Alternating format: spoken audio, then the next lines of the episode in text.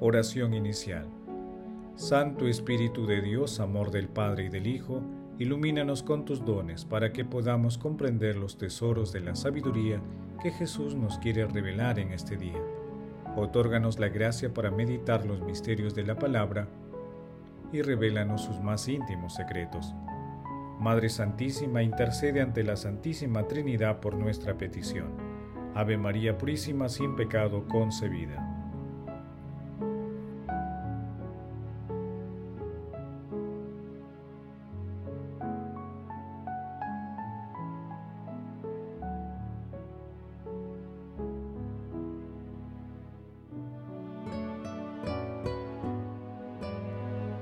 Paso 1. Lectura.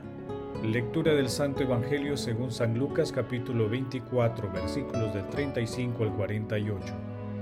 En aquel tiempo contaban los discípulos lo que les había pasado por el camino y cómo habían reconocido a Jesús al partir el pan. Estaban hablando de estas cosas cuando se presenta Jesús en medio de ellos y les dice: «Paz a ustedes». Llenos de miedo por la sorpresa, creían ver un fantasma. Él les dijo: ¿por qué se asustan? ¿Por qué surgen dudas en su interior? Miren mis manos y mis pies, soy yo en persona. Tóquenme y déjense cuenta de que un fantasma no tiene carne y hueso como ven que yo tengo.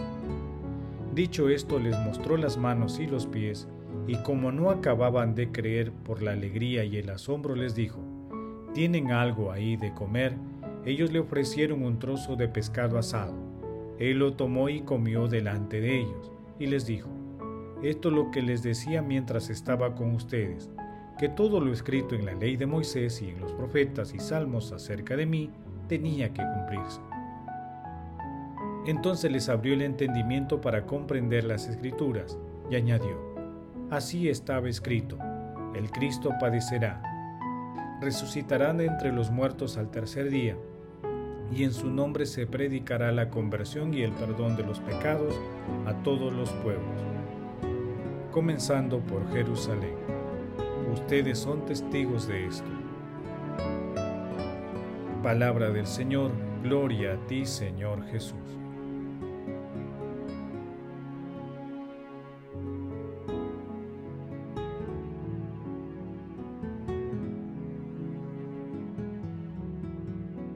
La lectura de hoy en el Evangelio de Lucas narra la tercera aparición de Jesús resucitado, el mismo día en el que se descubre el sepulcro vacío y luego del regreso de los dos discípulos que iban a Emaús. En medio de los discípulos que no asumen plenamente la resurrección de Jesús, empieza a germinar la iglesia. En este escenario Jesús aparece y mientras los apóstoles lo ven más divino, Él se muestra más humano que nunca, mostrándole los signos que lo identifican. También le recuerda los anuncios que les había hecho sobre su pasión, muerte y resurrección. Asimismo, los discípulos reconocen al partir el pan y su presencia elimina sus miedos y les otorga paz y alegría. De esta manera, nuestro Señor Jesucristo recorre los caminos humanos de la incredulidad y los sana con la fe, mostrando sus manos, sus pies y su costado.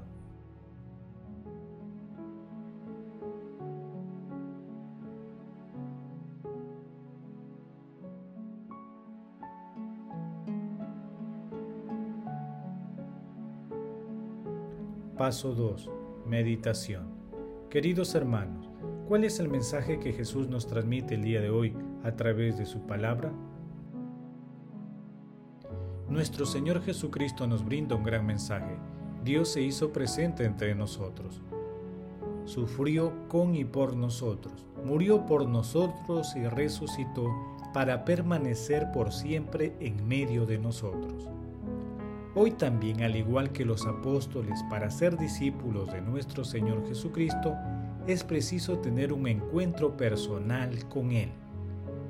Ello implica mirar la cruz y sus llagas, que son trofeos de victoria sobre la muerte. Significa compartir los dones que Dios nos ha otorgado con nuestros prójimos más necesitados.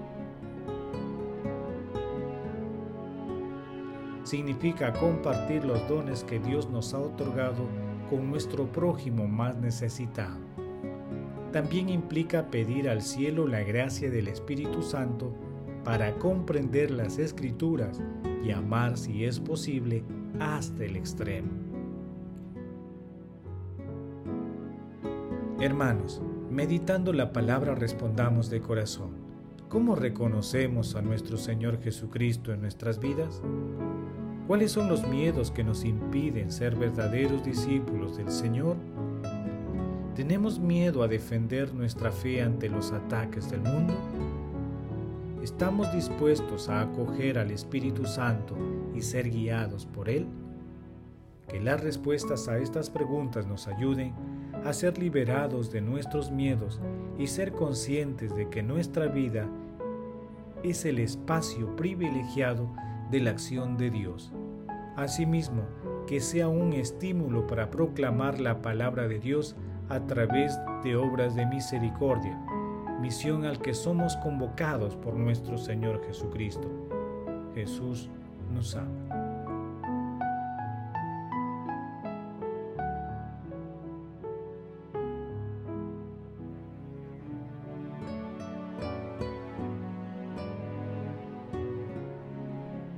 Paso 3. Oración. Padre eterno, que tu pueblo, Señor, exulte siempre al verse renovado y rejuvenecido en el Espíritu, y que la alegría de haber recuperado la adopción filial afiance su esperanza de resucitar gloriosamente. Amado Jesús, te buscamos en las Escrituras que nos hablan de ti. Danos la luz verdadera y libéranos de los miedos que nos impiden ser verdaderos discípulos tuyos. Amado Jesús, fortalécenos con los dones del Espíritu Santo para proclamar tu amor y tu palabra a través de nuestras vidas. Amado Jesús, te pedimos por todos los moribundos y difuntos, en especial por aquellos que han partido o están partiendo de este mundo sin el auxilio espiritual, para que obtengan tu misericordia y tomen parte en tu gloriosa resurrección. Madre Santísima, Madre del Salvador, intercede ante la Santísima Trinidad por nuestras peticiones. Amén.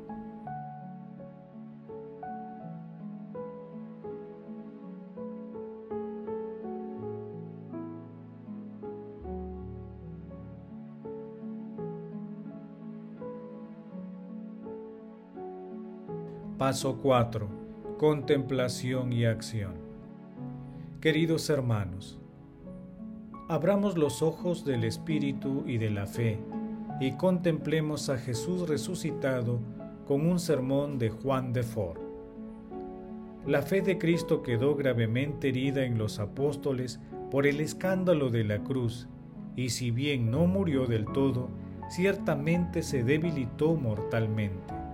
Gracias a la resurrección, poco a poco empezó a reforzarse, y bajo cuidados que Jesús le dispensó ungiéndola con el óleo balsámico, a los 40 días volvió a su total curación. Desde aquel día en adelante, los apóstoles pusieron su esperanza en el Dios de Jacob, su apoyo. Ahora, convertidos en hombres espirituales, esperaban de lo alto con toda su alma el don del Espíritu Santo, el Paráclito prometido. Perseveraban con constancia en la oración, llenos de santos deseos y gemidos profundos. Moraban en la ciudad del amor, la nueva Jerusalén, que ellos ya estaban edificando. Reinaba la humanidad en la práctica del amor fraterno, en la unidad del Espíritu. Reinaba la concordia en la placentísima espera del Espíritu. Reinaba la concordia en la pacientísima espera del Espíritu Santo. Estos hombres, que despreciaban el mundo, habían expulsado toda discusión sobre cualquier cosa que tuviera que ver con la tierra. Como se habían vuelto humildes, ahora andaban lejos de aquella vieja preocupación sobre quién de ellos podía ser considerado el más importante. Lucas capítulo 22, versículo 24. Más aún, en esta ciudad había un pensamiento ¿Quién era el último, el siervo de todos, el más pequeño y el más sumiso? A continuación, la invasión de este espíritu fue tan impetuosa en ellos que no podían contenerlo de ninguna manera. Deseaban ardientemente que se difundiera en todas las almas. Su único deseo era insertar a todos en el corazón de Cristo. Queridos hermanos, dispongamos nuestro corazón invocando siempre al Espíritu Santo para recibir la paz del Señor y que nos otorgue la capacidad de profundizar y llevar a la práctica las enseñanzas de nuestro Señor Jesucristo.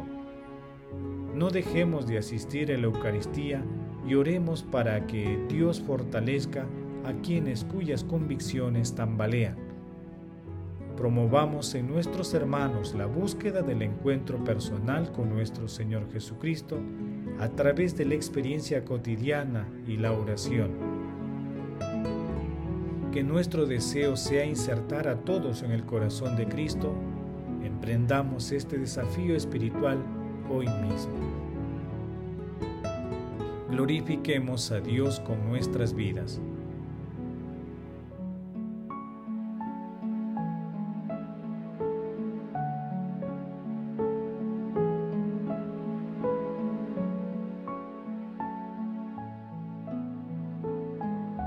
Oración final.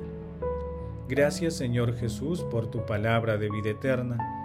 Que el Espíritu Santo nos ilumine para que tu palabra penetre lo más profundo de nuestras almas y se convierta en acción. Dios glorioso, escucha nuestra oración. Bendito seas por los siglos de los siglos.